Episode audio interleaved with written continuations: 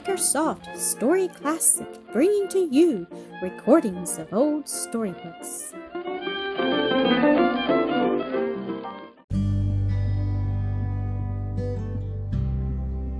Mildred and Elsie, Episode 20. The boys took up their oars again, pushed out a little from the shore, and rowed upstream for a short distance, then turned and went down for a mile or more, keeping out of the main current all the time, according to promise. Elsie felt a trifle timid at first, and a little troubled lest she had not done quite right in yielding to her cousin's persuasions. But gradually these disquieting thoughts and feelings passed away, and she gave herself up to thorough enjoyment of the present pastime. They chatted, laughed, and sang, dipped their hands in the clear water, gazed through it at the pebbly bottom, and the fish darting hither and thither, landed in several places to gather bright autumn leaves, then re entered the canoe for another row. The air was delightful, and most of the way they were pretty well shaded from the sun by the high bank and its trees and bushes. The boys did not soon tire with their work, for their load was light. Going downstream required but little use of their oars, and even rowing up was not very laborious, so the afternoon slipped away before they knew it. I believe the sun is getting low, Cyril said at length, and we are a good mile from home. We must turn, Don. What time is it, Elsie? Taking out her pretty watch. Half past five, she, she said in some dismay. And the air begins to feel a little chilly, don't you think so? Yes, and it's supper time. Come, Don, my lad, we must pull lustily. Yes, a long pull, a strong pull, and a pull both together, responded Don happily as he bent to his oar. We ought to have brought shawls along for you girls, Cyril remarked with an anxious glance at his little cousin. I'm not cold, said Annis, but Elsie is. Here, little cuz, let me put this round you, he said, pulling off his coat. Nobody will see, and I wouldn't have you take a chill from this expedition for anything in the world. But you will be cold, Elsie said, shrinking back as he would have put it about her shoulders. Not a bit. Rowing keeps a fellow warm as toast this time of year, he returned, with a light laugh, and she made no further resistance. Nearing the grotto, they saw Aunt Chloe standing at the water's edge, with a shawl on her arm, looking out anxiously for her nursling. Oh, mammy, has papa come? Elsie called to her. No, darling. Expect he'll be long directly. But wait, but what for my Charlie go off in de boat without shawl when the evenings get so cool? I's afraid your papa be mighty vexed about it, and suppose you got drowned, honey. What then? Come now, Aunt Chloe, it's all my fault, and if there's to be any scolding, I'm the one to take it, Cyril said good humoredly as he helped Elsie ashore. Oh, mammy, was it naughty in me to go? Do you think papa will be displeased with me? The little girl asked in an anxious whisper, while the nurse was busied in carefully wrapping the shawl about her, Cyril's coat having been returned with thanks. Maybe not, dear honey. Don't you fret. Where was the, the harm in her going? But you won't tell of her, Aunt Chloe? Annis said as they climbed the steps that led up the bank. No, Charlie, spec's not. Ain't no cousin no how. He never in de house very long for Miss Elsie tell him all she's been a doin'. Shall you tell him, Elsie? Annis asked, turning to her cousin as they gained the top of the flight of steps. Yes, I can't feel easy till Papa knows all about it. I'm afraid I oughtn't to have gone.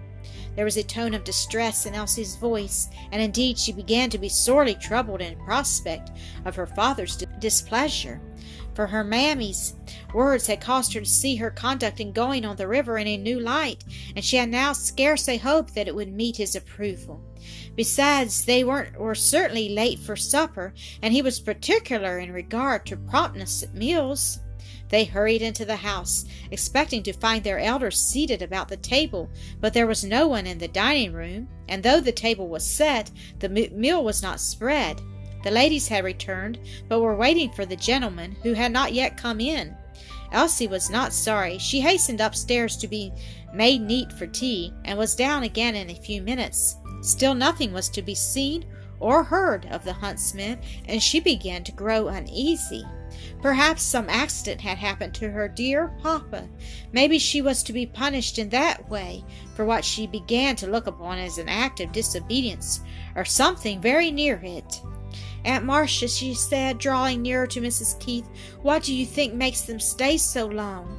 I don't know, dear, but nothing serious, I trust.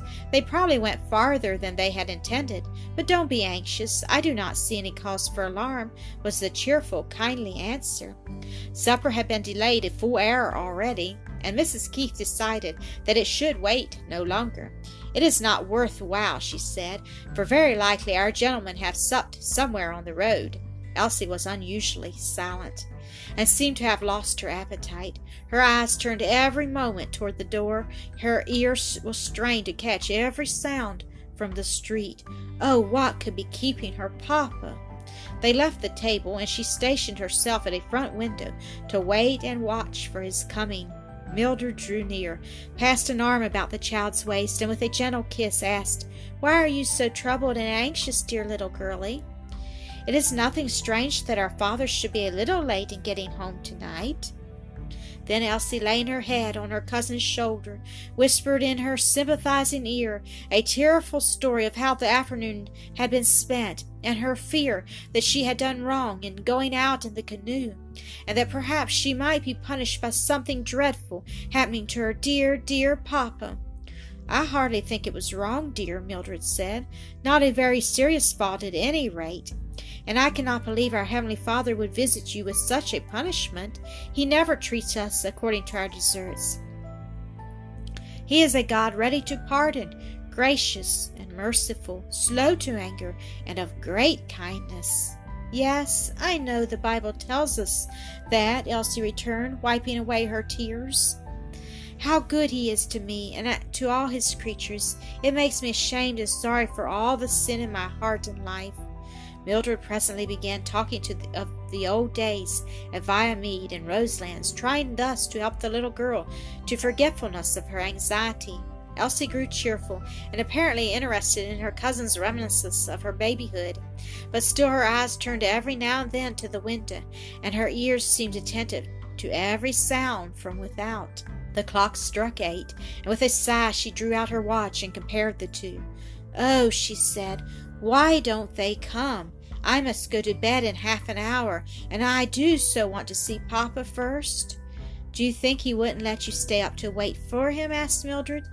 No, cousin, he always insists on my going to bed at the regular hour, unless he has given me permission to stay up longer.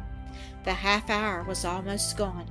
Only five minutes left when at last Elsie's ear caught the sound of a well known step and voice. She ran to the door. Papa, Papa, I'm so glad, so glad you've come. I was so afraid something had happened to you.